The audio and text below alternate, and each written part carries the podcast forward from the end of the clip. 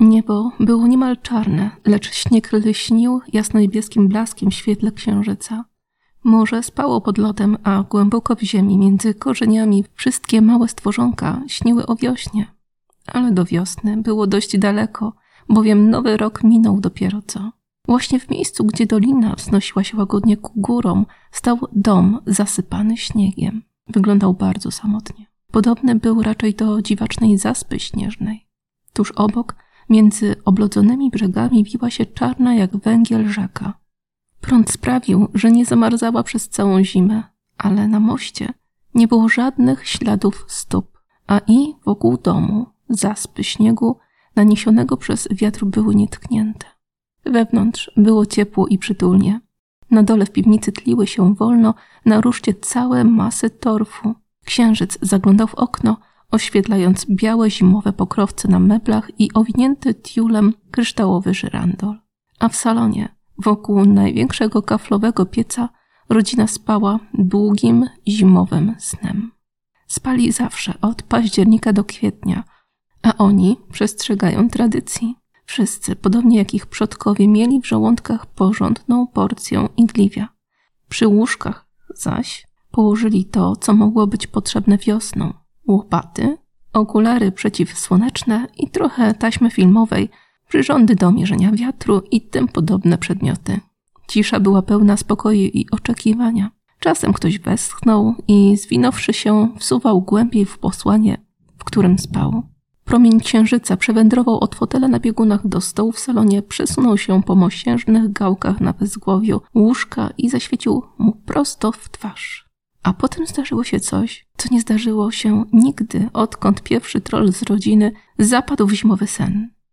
Obudził się i już nie mógł zasnąć. Patrzył, jak świeci księżyc i błyszczą kryształy lodu na szybie. Słyszał buczenie pieca w dole, w piwnicy i był coraz bardziej rozbudzony i zdumiony. W końcu wstał i poderptał do łóżka swojej mamy. Pociągnął ją ostrożnie za ucho, lecz się nie obudziła. Tylko zwinęła się w obojętną kulkę. Jeśli nawet mama się nie budzi, to nie ma co próbować budzić innych, pomyślał i ruszył dalej przez obcy tajemniczy dom. I wszystko pokryte było delikatną warstwą kurzu. Na stole w salonie stała od jesieni waza do zupy z resztkami igliwia w środku a kryształowy żyrandol w tiulowej sukience podzwaniał sobie z cicha. Nagle zląkł się i znieruchomiał w ciepłym mroku za promieniem księżyca. Poczuł się ogromnie samotny. Mamo, obudź się! zawołał, ciągnąc za kordłę. Cały świat gdzieś się zgubił. Ale mama się nie obudziła. Co prawda, do jej snu o lecie wkradły się na chwilę niepokój i troska, ale nie mogła się obudzić. Więc muminek zwinął się w kłębek na dywanie przy jej łóżku i długa noc zimowa ciągnęła się dalej. O świcie zaspa śnieżna na dachu zaczęła się ruszać. Zsunęła się kawałek, po czym zdecydowanie zjechała przez oka i siadła na dole z miękkim plaśnięciem.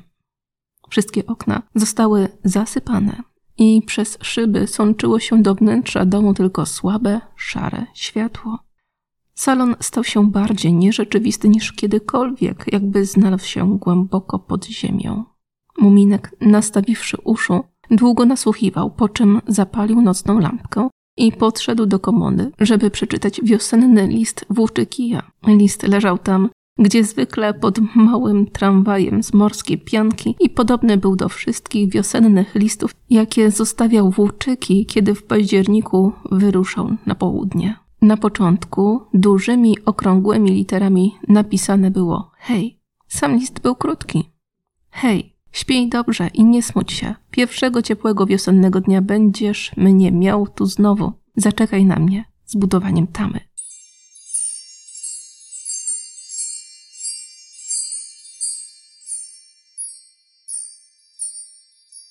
Była to książka Jansontowa Zima Muminków